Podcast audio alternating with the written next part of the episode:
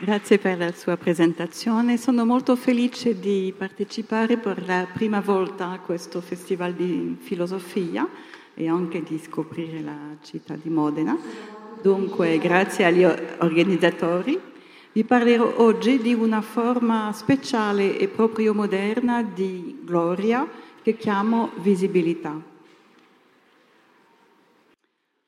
Longtemps dans l'histoire de l'humanité, la célébrité ne passa pas ou exceptionnellement par la visibilité, la diffusion du visage et du nom dans l'espace public, mais par la renommée, la diffusion du nom et des récits associés au grand homme. Avant que n'interviennent, il y a un siècle et demi, les moyens modernes de reproduction de l'image, la visibilité du grand homme se limitait à son nom et à sa biographie, à ses images sculptées, peintes ou gravées, et éventuellement à sa présence pour ceux qui avaient l'occasion de se trouver sur son passage. L'invention puis l'expansion à grande échelle du portrait photographique a profondément bouleversé les modalités traditionnelles de la célébrité. Celle-ci prend désormais la forme d'une reproduction relativement précise des traits du visage en nombre indéfini. À partir du milieu du XIXe siècle, des foules innombrables peuvent reconnaître un individu sur le papier en mettant un visage sur un nom connu. Ainsi se forment conjointement des communautés d'admiration potentiellement immenses et des objets d'admiration d'autant plus singularisés et valorisés qu'ils sont largement reconnus.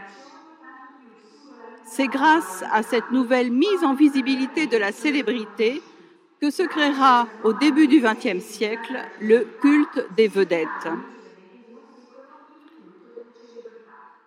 L'invention de la photographie, puis du cinéma, de la télévision et enfin d'Internet a ouvert une nouvelle ère dans l'histoire de notre rapport au monde en étendant démesurément dans l'espace et dans le temps les possibilités de présentification des êtres par la médiation d'images hautement fidèles à l'original.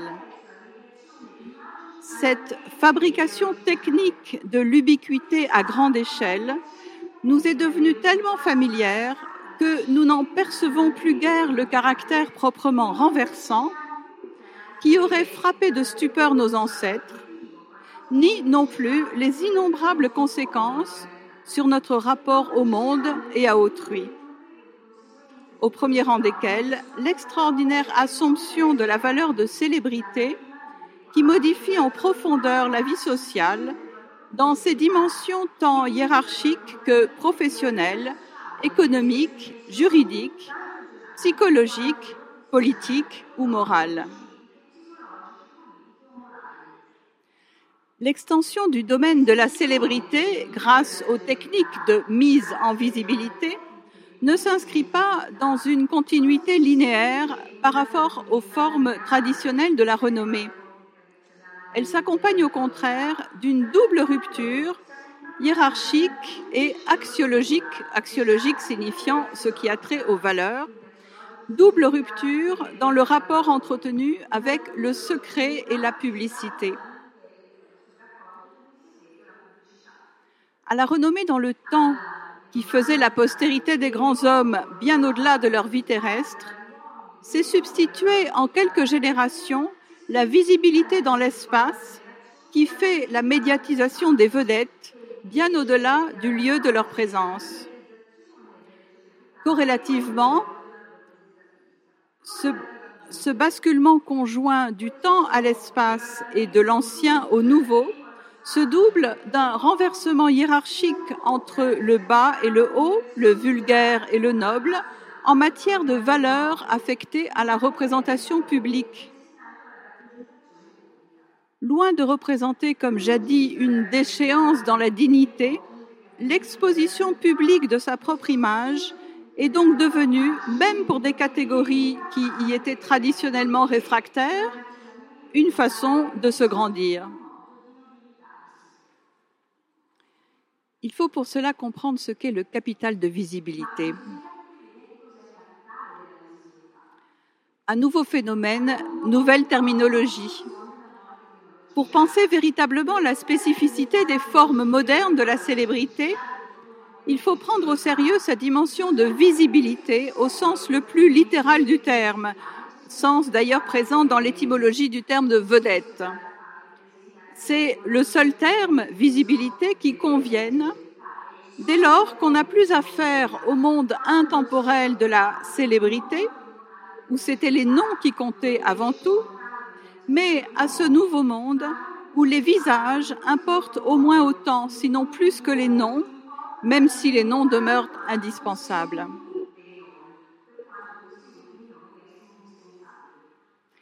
S'il est important d'insister avec la notion de visibilité sur la reproductibilité des images, c'est que ces images, parce que reproduites, suscitent une attente de mise en présence avec l'ici et le maintenant de l'original pour reprendre la dimension de l'authenticité selon le philosophe allemand Walter Benjamin. La dimension médiatisée de la reproduction technique creuse un écart fondamental entre le référent et le signe, le modèle et l'image, le réel et la représentation, d'où naît le désir d'être mis en présence de l'original lorsqu'on n'en connaît que la copie. Cette attente engendre un considérable investissement émotionnel, le même investissement qui, du temps où l'authenticité n'était pas encore devenue ce que Benjamin appelait le substitut de la valeur culturelle, s'appliquait aux apparitions et, à défaut, aux reliques, ces substituts de la présence du saint.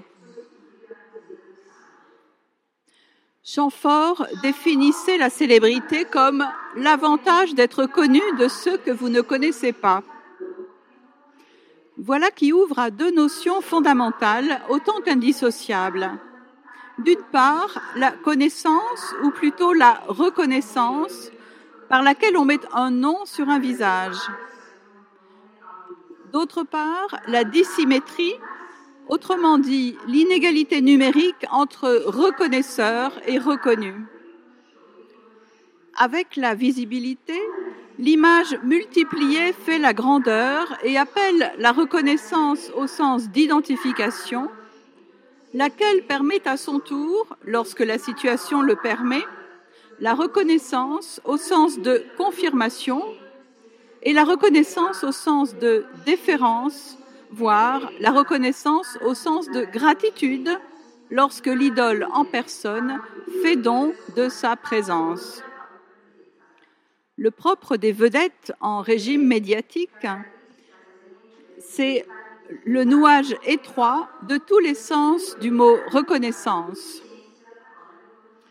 Cognitive, interactionnelle, hiérarchique, émotionnelle.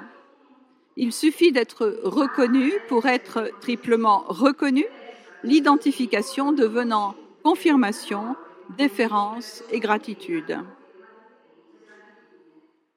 Le deuxième grand critère de la visibilité, après la diffusion à grande échelle de l'image du sujet, c'est la dissymétrie. Dissymétrie entre celui qui est vu et ceux qui voient, celui qui est identifié et ceux qui identifient, celui qui est reconnu et ceux qui reconnaissent, celui dont la présence au-delà de ces images est appelé comme une grâce par ceux qui, en retour, le gratifient de leur admiration. À la multiplication des images, premier critère, fait écho la multiplicité des sujets capables d'identifier ces images d'une unique personne, deuxième critère la dissymétrie dans l'identification signale et opère ce que j'avais nommé à propos des prix littéraires un écart de grandeur. Une grandeur qui, avant de tenir à des propriétés personnelles, tient avant tout au nombre de personnes capables de rapporter un nom à un visage, de sorte que l'écart entre la multiplicité des sujets qui reconnaissent et l'unicité de l'objet reconnu et tire le lien qui les unit à la dimension d'une admiration collective. Bref, l'inégalité dans l'interconnaissance est l'une des formes les plus simples et les plus fondamentales d'inégalité, trop simple peut-être pour avoir été remarqué. Pourquoi donc est-il si important de prendre au sérieux cette question apparemment triviale et évidente de la dissymétrie? C'est qu'elle crée un différentiel de ressources entre gens connus et inconnus qui peut s'assimiler à un véritable capital au sens qu'on donnait à ce terme tant Karl Marx que Pierre Bourdieu. Ce capital de visibilité confère à son détenteur du prestige, du pouvoir, des relations et de l'argent. Mais il n'est réductible à aucune des autres formes de capital, pas même au capital social, puisque euh, celui-ci, le capital social, mesure simplement l'étendue et la qualité des connaissances ou des relations, mais non pas le degré de réciprocité. À preuve qu'on a bien affaire à un véritable capital au sens littéral du terme, le capital de visibilité possède toutes les caractéristiques d'un capital au sens classique, c'est-à-dire au sens économique du terme. Il constitue en effet une ressource mesurable, accumulable, transmissible, rapportant des intérêts et convertible. Le capital de visibilité a bien et bien opéré une transformation majeure de la hiérarchie en créant une nouvelle catégorie sociale. Apparue dans le courant du XXe siècle, elle n'a encore guère été repérée comme telle. La visibilité se transmet comme un héritage, se négocie comme une dot et s'utilise comme un parrainage. On est bien là non seulement dans la protection de la frontière entre la catégorie des gens célèbres et les gens ordinaires, mais aussi dans la conservation d'un privilège. Cette étroite association entre l'existence d'une catégorie sociale à part entière et sa position privilégiée nous amène à ajouter aux trois premiers critères définissant le phénomène de la visibilité, à savoir la reproduction technique de l'image, la dissymétrie et la catégorie sociale, le critère hiérarchique qui fait de cette catégorie une nouvelle élite. Par bien des aspects, en effet, la visibilité apparaît aujourd'hui comme une forme d'aristocratie, mais non identifiée comme telle, en dépit de l'omniprésence de ses membres dans l'espace public. C'est, paradoxalement, l'aristocratie cachée des personnalités en vue. En associant une position éminente à une rupture avec les formes classiques de domination que sont le pouvoir, la naissance, le patrimoine, cette nouvelle élite permet sinon de résoudre, du moins d'atténuer la tension entre, d'une part, l'exigence d'égalité propre aux sociétés démocratiques et, d'autre part, l'aspiration à un ordonnancement des grandeurs qui permettent d'opérer un partage consensuel entre petits et grands, offrant aux petits des modèles à imiter ou du moins à admirer. J'ai montré dans l'élite artiste qu'au XIXe siècle, la nouvelle élite des artistes créateurs, peintres et sculpteurs, écrivains, compositeurs de musique, cette nouvelle élite, donc par son assignation à marginalité, permettait de conjoindre le rejet démocratique des valeurs aristocratiques avec l'aspiration élitiste à une excellence reconnue. Or, de même, au XXe siècle, la nouvelle élite de la visibilité noue la singularité à la popularité à l'encontre des formes traditionnelles de l'excellence autant que de la valeur du mérite. Reproductibilité technique à grande échelle des images, dissymétrie entre objet et sujet du regard creusant d'énormes différences dans le capital de visibilité et instaurant parmi ses détenteurs une catégorie sociale spécifique située au sommet d'une hiérarchie à la structure profondément renouvelée par l'irruption de cette nouvelle élite, voilà donc les quatre critères qui définissent la visibilité à l'époque médiatique. Les auteurs qui s'y sont intéressés ont perçu l'un ou l'autre de ces critères, mais jamais les quatre en même temps Or, c'est leur articulation qui seule permet de donner toute sa mesure à un phénomène aussi spectaculaire et profondément novateur que peu observé et compris dans toutes ses dimensions, recouvert qu'il est par le double voile de la familiarité et du mépris de classe. Je vais dire maintenant quelques mots de la dimension religieuse de la visibilité en euh, m'interrogeant sur la question de savoir s'il faut parler de culte ou de culture de la visibilité. Le culte des célébrités n'est-il pas qu'une nouvelle forme de religion ou bien un substitut de la religion selon une formule déjà bien galvaudée? Donc un culte et non pas seulement une culture. Pour donner tout son sens sociologique à la notion de religion, il faut considérer premièrement que la religion n'est pas une matrice originelle, un objet qui serait donné au départ, mais une configuration contextuelle, c'est-à-dire un ensemble de fonctions associées dans différentes cultures à ce qu'on nomme religion, la configuration chrétienne n'étant que la forme la plus familière aux sociétés occidentales. Et deuxièmement, il faut considérer que la religion n'est pas un outil de la pensée savante, mais une notion indigène qui fait sens avant tout pour les acteurs, mais ne peut pas constituer un outil d'analyse. C'est à ces deux conditions, étudier les configurations contextuelles que les acteurs associent à ce qu'ils appellent la religion, qu'il devient possible de parler non plus seulement de culture de la célébrité, mais de culte des célébrités, sans être obligé de mettre des guillemets au mot culte, car l'on n'est plus dans la métaphore, mais dans la littéralité d'une conduite qu'il est impossible de réduire au religieux, entre guillemets, si l'on veut en comprendre les spécificités. Dès lors, on peut affirmer qu'il existe entre le phénomène familier, mais encore bien mal défini, des conduites qualifiées de religieuses, et ce phénomène moderne, tout aussi familier et aussi peu défini qu'est la culture des célébrités, des similitudes et des différences, plus ou moins centrales ou marginales.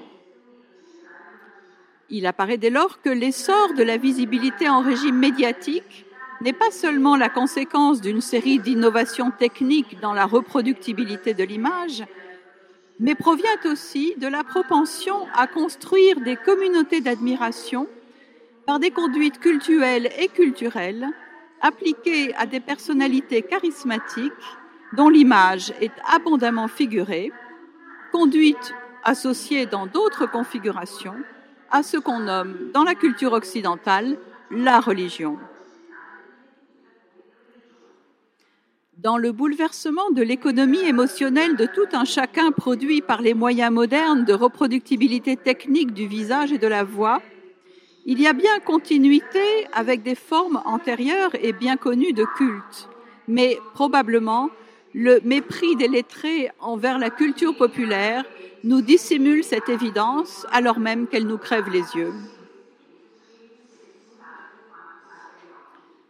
Il faut à présent euh, s'interroger sur la dimension hiérarchique, à savoir la façon dont se distribue le capital de visibilité entre différentes catégories socioprofessionnelles.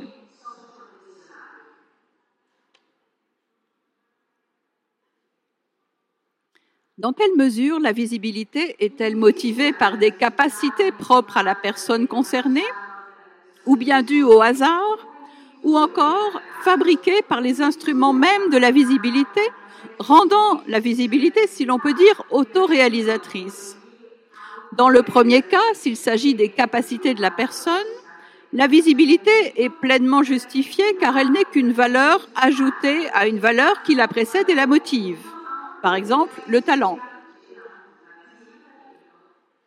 Dans le second cas, lorsqu'elle est due au hasard, elle n'est pas justifiée, mais n'est imputable donc qu'au hasard, par exemple un accident, par exemple dans le cas d'un fait divers, et ne peut donc être reprochée à quiconque. Dans le troisième cas, lorsque la visibilité est fabriquée par les outils médiatiques, elle n'est justifiée par aucun acte extérieur et antérieur à la mise en visibilité et n'a donc d'autre cause qu'elle-même, C'est le cas, par exemple, des présentateurs de télévision ou des héros de jeux de télé-réalité. La vedette est alors connue essentiellement pour sa notoriété, selon la formule fameuse du journaliste américain Daniel Borstein. La visibilité est alors une valeur que l'on peut dire endogène ou auto-engendrée, puisque ce sont les moyens techniques de mise en visibilité qui à la fois fabriquent et entretiennent le capital de visibilité par un mouvement circulaire ou plus exactement spiralé. Entre valeur ajoutée à une autre valeur, par exemple le talent, et valeur endogène, autoproduite, la visibilité des différentes catégories de célébrités se déplace d'un pôle à un autre sur un axe hiérarchisé allant du plus ou moins justifié selon les normes de la morale ordinaire ou, en d'autres termes, du plus ou moins légitime, en même temps que de la ressource la plus ancienne à la plus actuelle. Ainsi, la télévision et les nouveaux médias produisent des parvenus de la célébrité, ne bénéficiant que d'une visibilité endogène, autoproduite, à défaut d'être adossés à des valeurs plus solides. Et l'on rencontre ainsi tout d'abord la visibilité comme valeur ajoutée à la naissance avec les souverains et les membres des familles royales. Puis la visibilité comme valeur ajoutée à la performance avec les hommes politiques et les sportifs. Puis la visibilité comme valeur ajoutée au talent avec les penseurs et créateurs. Puis la visibilité comme mixte de valeur ajoutée au talent et de valeur endogène avec les chanteurs et les acteurs, ainsi que les mannequins. Puis, la visibilité comme mixte de valeurs ajoutées au charisme et de valeurs endogènes, avec les personnalités de la télévision, qu'elles soient professionnelles ou amateurs. Enfin, la visibilité comme valeur accidentelle, avec les héros ou les anti-héros de faits divers. Il existe une hiérarchie non dite entre célébrités, dont le principe est la durée.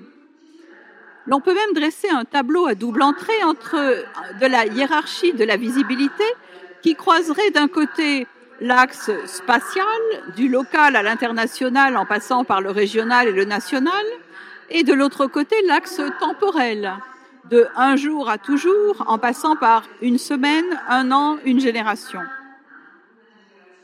Car la rançon de la gloire pour le nouveau monde des people réside avant tout dans son caractère éphémère qui fait subir à la vedette de spectaculaires écarts de grandeur dont elle risque fort d'avoir du mal à se remettre. Il faut en effet noter la concomitance de la modernisation technique, de la démultiplication des publics, de la démocratisation des prétendants à la visibilité, de la démoralisation de leur qualité, ainsi que du raccourcissement des liens spatiaux et temporels entre les personnalités et leurs admirateurs, l'ensemble de ces phénomènes caractérisant ce qu'on appelle la pipolisation des célébrités. Ces mutations spectaculaires dans la distribution du capital de visibilité, qui lui-même constitue une mutation tout aussi spectaculaire de la notion d'élite, rejoignent à un niveau plus général une mutation historique de l'excellence, de ses définitions et de ses attributions. Je vais très rapidement évoquer maintenant les dimensions économiques et juridiques de la visibilité. L'assomption de la visibilité a entraîné la création ou l'extension de toute une série de métiers, photographe et paparazzi, maquilleur, agent, coach, garde du corps, voire sosie. Elle a également suscité une véritable industrie faite de tourisme et de produits dérivés centrés sur les célébrités, de presse et d'éditions spécialisées. Elle a permis le développement d'une économie spécifique, une économie en régime de singularité où le vedettariat engendre d'énormes profits à travers la consommation intensive de l'image des vedettes, la pratique des promotions publicitaires, les rémunérations hors du commun attribuées aux stars du cinéma, de la musique ou du sport, les prix fabuleux atteints par leurs reliques en salle des ventes, ou encore les indemnités régulièrement accordées par les tribunaux pour atteinte à la vie privée. Cette pratique des procès intentés pour atteinte à la vie privée s'est fortement développée depuis au moins une génération et elle indique aussi l'impact de la visibilité sur le droit.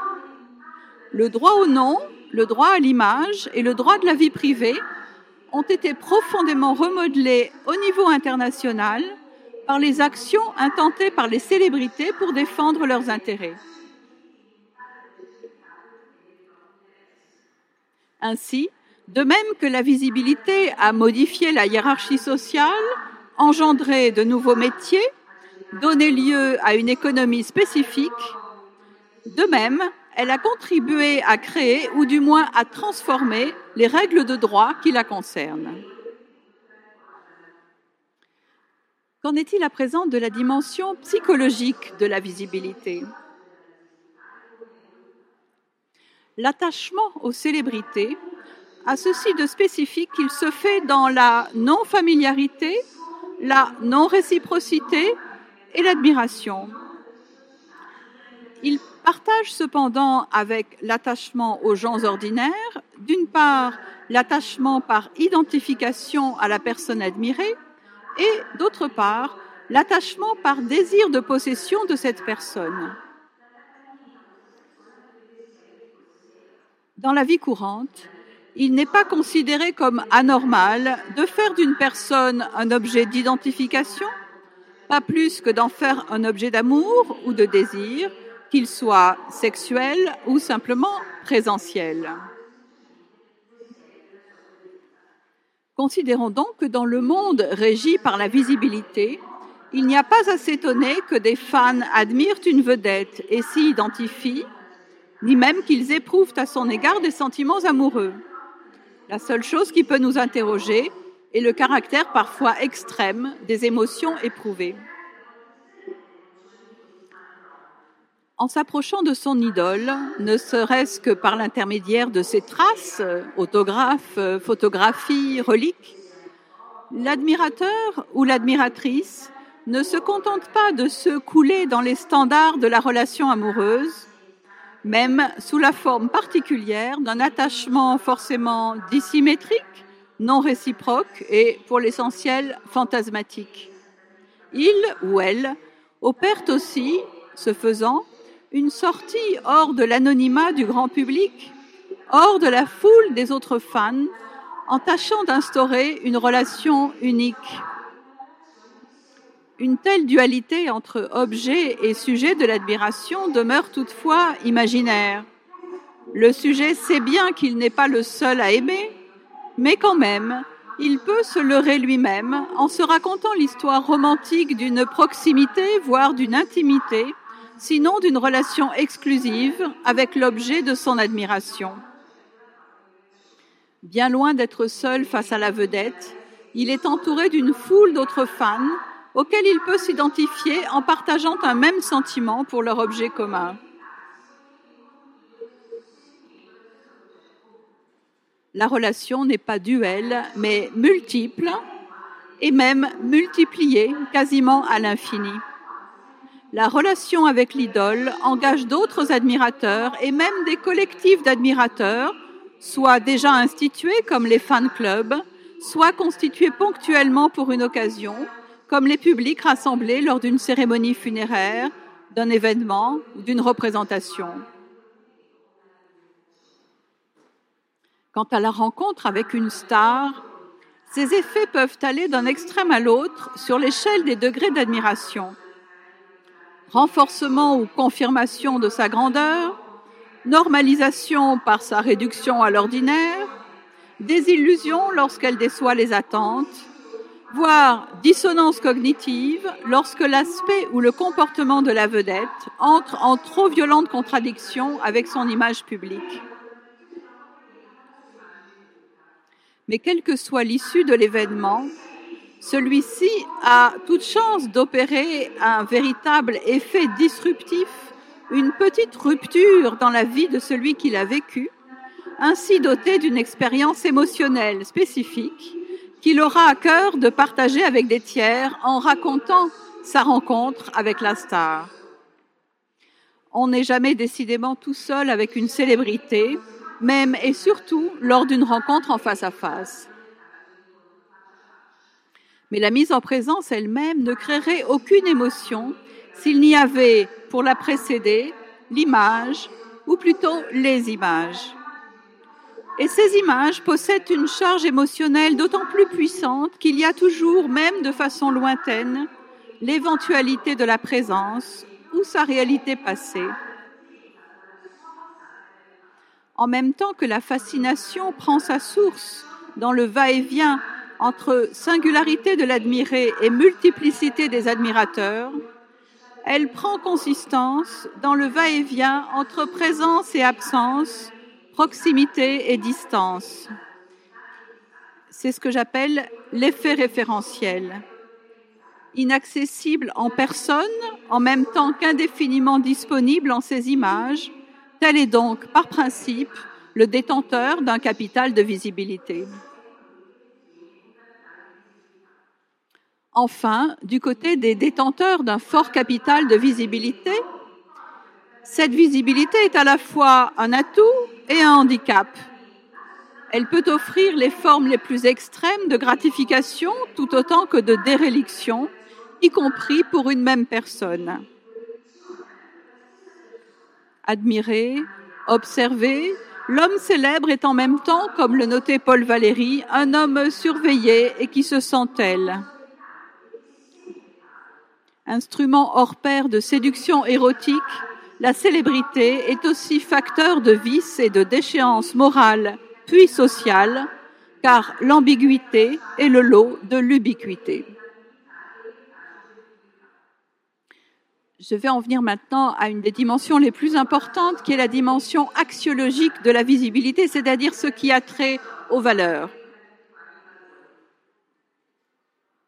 La dimension morale n'est pas le moindre des domaines de la vie sociale affecté par la visibilité. Mais la visibilité est aussi ambivalente sur le plan axiologique qu'elle l'est sur le plan psycho-affectif. Elle occupe une place particulière sur l'échelle de publicité ou de légitimité des valeurs. Et en posant de façon cruciale la question du mérite dans une société démocratique, elle oblige à relativiser le mérite en le replaçant dans un éventail plus large de justification de la grandeur, si l'on entend par grandeur l'état d'un être auquel a été affectée une valeur positive. Voilà qui fait de la visibilité le principe d'une grandeur singulière en un double sens, reposant par principe sur l'exceptionnalité, elle occupe aussi une place atypique dans la grammaire des justifications de la grandeur, et plus généralement dans le système des valeurs. Le succès de la phrase fameuse de Daniel Borstein, partout ressassée sur la circularité de la célébrité, un homme célèbre donc étant une personne connue pour sa notoriété, ce succès est un symptôme de sa consonance avec une exigence axiologique profondément ancrée dans nos sociétés. Et c'est précisément cette exigence qu'épingle, en la soulignant tout autant qu'en la moquant, la phrase tout aussi célèbre d'Andy Warhol sur le fameux quart d'heure de célébrité bientôt promis à tout un chacun. Car si n'importe qui peut devenir célèbre, fût-ce pour peu de temps, n'est-ce pas qu'un rien, voire que rien, ne motive cet accès à une grandeur qui du même coup cesse d'en être une? Mais la chose est bien sûr un peu plus complexe que ne le suggère cette pirouette d'artiste, dont personne d'ailleurs ne doute qu'elle n'a d'autre valeur que de plaisanterie. Car il faudrait une profonde révolution axiologique pour qu'une grandeur accordée à tout un chacun continue d'en être une, et pour qu'on cesse de chercher à toute différence de statut entre les êtres des explications et surtout des justifications fondées sur des valeurs. La critique de la célébrité a encore de beaux jours devant elle. Et pour peu qu'on généralise la question de la célébrité à celle plus générale de l'exposition au regard, c'est même toute dépendance à l'égard de l'opinion d'autrui qui se trouve stigmatisée par une partie de la tradition philosophique. Dans cette perspective, la visibilité, non adossée à un mérite et entachée de la superficialité des relations inauthentiques, apparaît comme le contraire d'une valeur, ce que j'appelle une anti-valeur. Toutefois, la perspective inverse existe aussi. Différents arguments existent pour faire l'apologie de l'exposition au regard d'autrui mettant en avant la visibilité comme un besoin humain fondamental. Et là, symétriquement, c'est l'invisibilité qui apparaît dans cette perspective comme une antivaleur, une infraction à l'éthique en tant qu'elle serait préjudiciable. Bref, la visibilité est axiologiquement ambivalente. Elle oscille entre droit moral et privilège indu, et ce non seulement aux yeux des penseurs, mais aussi des gens ordinaires. Les diatribes contre la pipolisation sont légion, mais n'empêchent pas des millions de lecteurs d'acheter chaque semaine les magazines qui en ont fait leur fonds de commerce. Et les fans eux-mêmes oscillent entre admiration et envie, dévotion et ressentiment, désolation et jubilation lorsque chute leur idole. la querelle de l'iconoclasme opposait ceux qui acceptent, voire vénèrent l'image de l'idole en tant qu'elle serait une médiation positive donnant accès au divin, et ceux qui refusent, voire détruisent une telle image en tant qu'elle serait une médiation négative faisant écran à la présence du divin. Derrière la contradiction entre une visibilité acceptée, voire désirée, et une visibilité refusée, voire honnie, se profile une même logique centrée sur le rôle ambigu attribué à la médiation, selon qu'on y voit ce qui rapproche ou au contraire ce qui sépare de l'objet d'admiration, d'amour ou simplement de regard. L'ambivalence de la médiation apparaît ainsi homologue de l'ambivalence de la visibilité elle-même, à la fois décriée pour son manque d'authenticité, ce qu'on appelle le spectacle, est loué pour sa capacité à dévoiler, à sortir du succès, du secret, pardon, à tout dire, comme dans euh, l'émission de télé-réalité. Bref, ce n'est pas la visibilité en tant que telle qui est jugée inauthentique, donc mauvaise, mais c'est sa, sa médiation par la médiatisation. La visibilité possède cette particularité d'être une qualité à la fois éminemment publique, puisqu'elle n'existe que par l'exposition d'un être dans l'espace public médiatisé, et une valeur essentiellement privée. L'attachement aux vedettes tend à s'éprouver et à se pratiquer plus qu'à se revendiquer. De ce point de vue, la visibilité est très proche de la beauté qui est aussi une valeur tirant beaucoup plus du côté du pôle privé que du pôle public. Nous retrouvons ainsi, par leur place homologue sur l'échelle entre valeurs publiques et valeurs privées, la proximité entre visibilité et beauté. La visibilité est d'ailleurs aussi une valeur en phase avec la féminité, non seulement en ce qu'elle permet à des femmes d'accéder à des positions éminentes, avec des ascensions sociales parfois spectaculaires, mais aussi en ce que le type d'admiration pour les vedettes qui se décline sur le mode positif de l'amour et de la reconnaissance est traditionnellement plus familier à la culture populaire et en particulier aux femmes. Dans l'héritage religieux de la culture occidentale, il existe une dualité marquée entre deux principes permettant de construire une axiologie de la juste rétribution. D'une part, le mérite, que privilégie la tradition axiologique et politique propre au régime démocratique, et d'autre part la grâce, que privilégie une certaine tradition religieuse. Si le mérite est à la fois dénié par les formes actuelles du prestige médiatique et toujours réaffirmé par ses condamnations, ne reste-t-il pas la grâce pour donner consistance morale à la grandeur des gens célèbres? Car la grâce, la vraie grâce que reconnaissent les gens simples, ceux qui ne s'embarrassent ni de rationalisation ni de justification et qui préfèrent l'admiration à la critique, la grâce donc n'existe qu'à provenir d'une instance supérieure ne relevant pas de l'action humaine, qu'elle soit divine pour les croyants, astrologique pour les crédules ou aléatoire pour ceux qui préfèrent invoquer le hasard ou la chance. À leurs yeux, l'excellence n'a pas à être méritée ni discutée.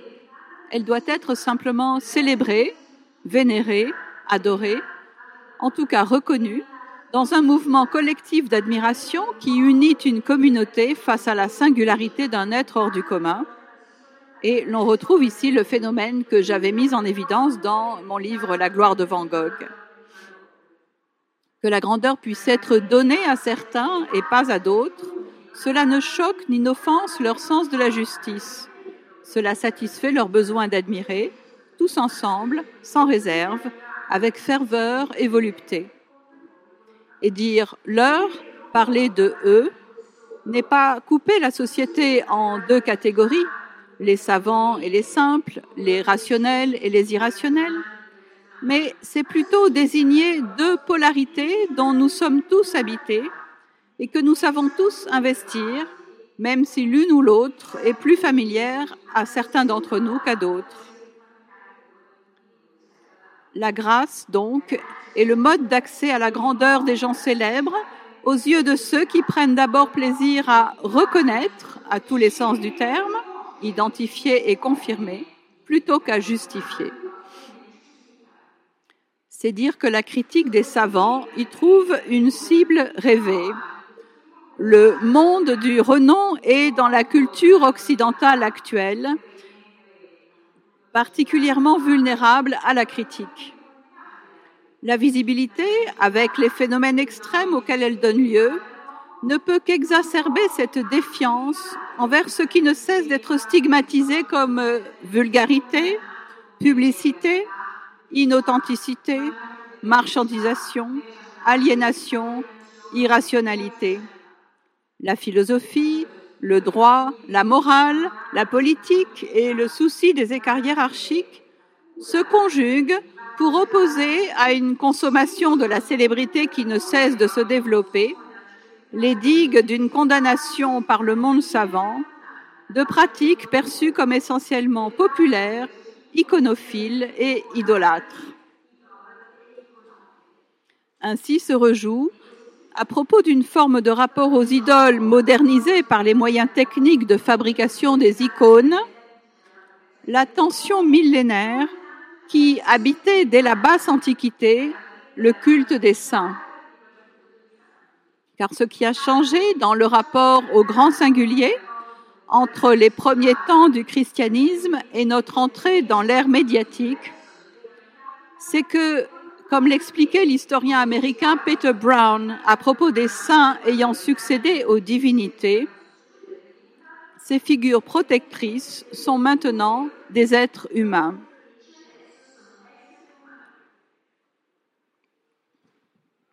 En conclusion, je vais expliquer en quoi la visibilité est ce que Marcel Mauss appelait un fait social total. En effet, la visibilité touche tous les domaines de la vie collective et ne peut donc être pleinement appréhendée qu'en prenant en compte cette globalité. C'est pourquoi il nous a fallu parcourir tour à tour l'histoire des techniques, les représentations mentales, la hiérarchie, les religions, la politique, le sport, le journalisme, l'art, les professions, l'économie, le droit, la psychologie, la morale. C'est pourquoi aussi nous avons dû nous appuyer sur toute la gamme des disciplines universitaires qui se sont intéressées au phénomène.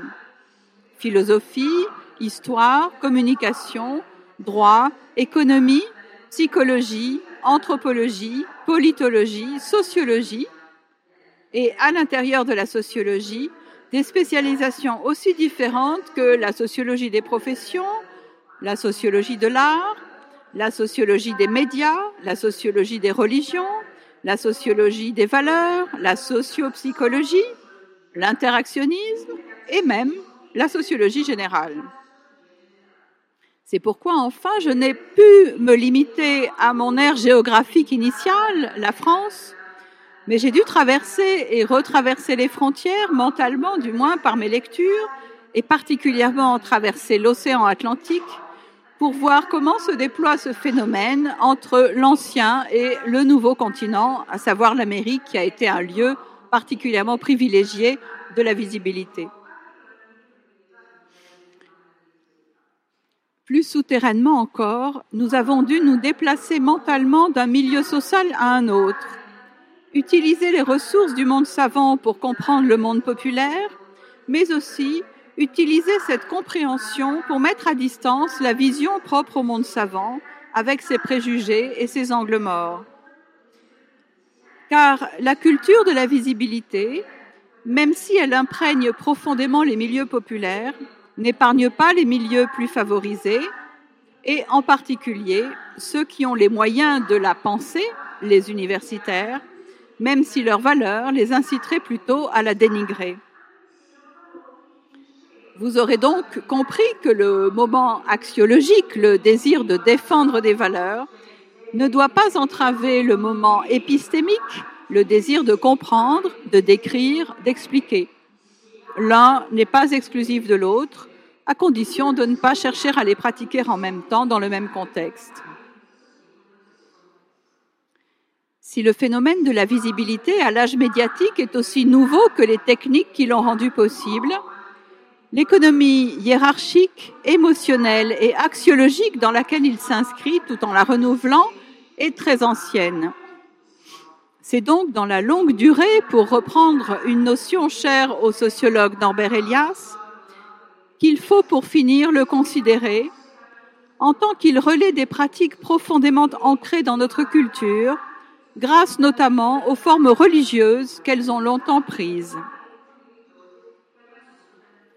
Sous l'Ancien Régime régnait l'élitisme aristocratique fondé sur une excellence sans singularité, car due à l'appartenance familiale, mais avec une particularité à laquelle renvoyait justement la particule aristocratique. Particularité d'une excellence collective étayée par un récit familial et résumée par un nom de famille. Après la Révolution française, s'est installé un élitisme bourgeois où l'excellence rimait avec le mérite, la conformité aux conventions et le respect du standard de l'argent. Très vite, dès le deuxième tiers du XIXe siècle, s'est ajouté à cet élitisme bourgeois l'élitisme artiste, où pour la première fois, l'excellence a pu reposer sur la singularité, singularité du talent et de l'originalité, mais aussi de la marginalité sociale. Enfin, l'élitisme médiatique, dont il a été question aujourd'hui, apparu au XXe siècle, a mis au premier plan la singularité, mais une singularité d'autant plus dissociée de l'excellence qu'elle repose sur la seule visibilité, et donc une singularité sans excellence. De l'excellence sans singularité à la singularité sans excellence, ainsi aussi les conceptions de la grandeur et avec elles l'économie des relations entre des communautés et les singularités autour desquelles elles se nouent, entre la foule et l'être hors du commun, grandi par ses exploits, ses souffrances, son génie ou tout simplement par l'amour collectif qu'il inspire. Merci de votre attention.